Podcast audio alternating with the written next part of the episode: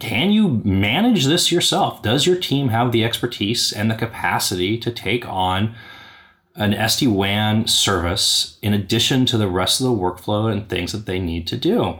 SD WAN is not a one size fits all widget. It is just not something that you can say, oh, let's solve all your problems. We're going to give you an SD WAN and that's going to take care of everything. Knowing what you're buying and why you're buying it is massively important. Otherwise, you're going to fall into some pitfalls.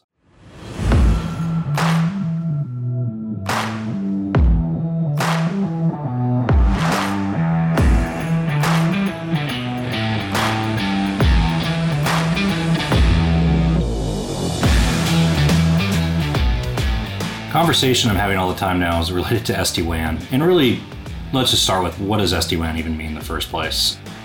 So, SD WAN is software defined WAN. But what does that mean? I mean, that means basically anything. In tech, when you have any sort of term that's defined by an analyst group or a piece of marketing, now you have every other marketing department from every other vendor and service provider that chases that terminology because it's tailwinds. Um, it's it's the entire industry has moved that way clients are starting to use that term to check boxes in the RFPs, and these all become things that you know have to happen. So when we look at SD-WAN and we start talking about SD-WAN with our clients, you know, really what we're looking for is we're trying to understand the nuance. What is the business problem they're trying to solve, and what SD-WAN actually solves that problem? So we get into things like, uh, you know, do you need SD-WAN because you just want a web-based configuration with auto-configured VPNs? You know, lots of good firewall appliances in the market will do that. You log into the web page, you configure two firewalls in two locations, you say, I want a VPN between these two sites, and boom, you have a VPN. It's magic. Or do you need SD WAN because you need circuit failover? But what conditions are going to trigger that circuit failover? How are you testing traffic across that circuit? Are you looking for just the circuits going up or down? Are you looking for performance across the circuit? Do you want to do traffic duplication, packet prioritization? Are you inspecting layer seven? You know, I mean, that's Pandora's box right there.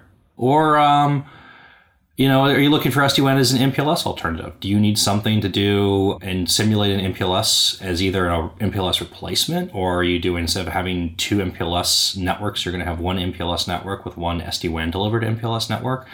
Uh, what's your network architecture? You can do overlay or underlay. Are you spoke-and-hub? Are all your sites islands? Are you trying to improve application performance? Are you protecting a critical application? Do you have voice traffic running across this thing? Do you have something that's you know, uh, disparate locations with slow network links or high packet loss or high latency? Are you dealing with transoceanic network links with distributed applications? Um, are you hosting a pre- application on premise still? Do you need inbound survivability of an IP address so that application can be highly available for a circuit failover? Do you have the capacity of running and supporting BGP? You know, less than 2% of all network engineers globally can configure and maintain BGP. Do you have that unicorn working for you? Can you afford the equipment in order to run routers that can support BGP? Do you need an SD WAN to do it for you? How are you going to manage double NAT? How are you going to manage net boundary transition issues with circuit failover? Uh, can you manage this yourself? Does your team have the expertise and the capacity to take on an SD WAN service in addition to the rest of the workflow and things that they need to do? SD WAN is not a one size fits all widget. It is just not something that you can say, oh, let's solve all your problems. We're going to give you an SD WAN and that's going to take care of everything. Knowing what you're buying and why you're buying it is massively important. Otherwise, you're going to fall into some pitfalls. I mean, there's a really good SD WAN service in the market that does. Uh, delivers their service via uh, tunnels to POP, so they control. You know, they have gateways and they do some phenomenal things in terms of QoS and packet prioritization and application redundancy. But it reduces the MTU size because you're doing tunnel inside of tunnel.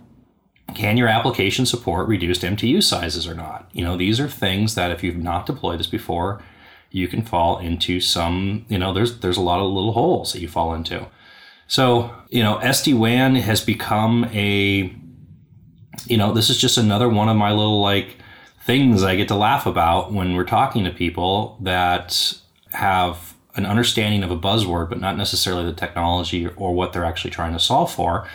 And part of the reason why, when I'm in this conversation, I take a few steps back and we start talking about what the business is doing, what the applications are doing, And what is the business problem that we're actually trying to solve for? Is there a business problem that we're trying to solve for? Is there an issue that needs to be overcome? Is there an advantage or an efficiency that we can create? What are we actually looking for in terms of a, you know, an end state? And how do we make people's lives better? You know, fundamentally, you're talking about delivering an application that somebody has to use in order to do work. And if you can make their life better, they're gonna be more productive and the business is gonna be more successful. So SD-WAN is a phenomenal piece of technology. Uh, I would just say that you have to know which SD-WAN you're buying and, and why you're buying it.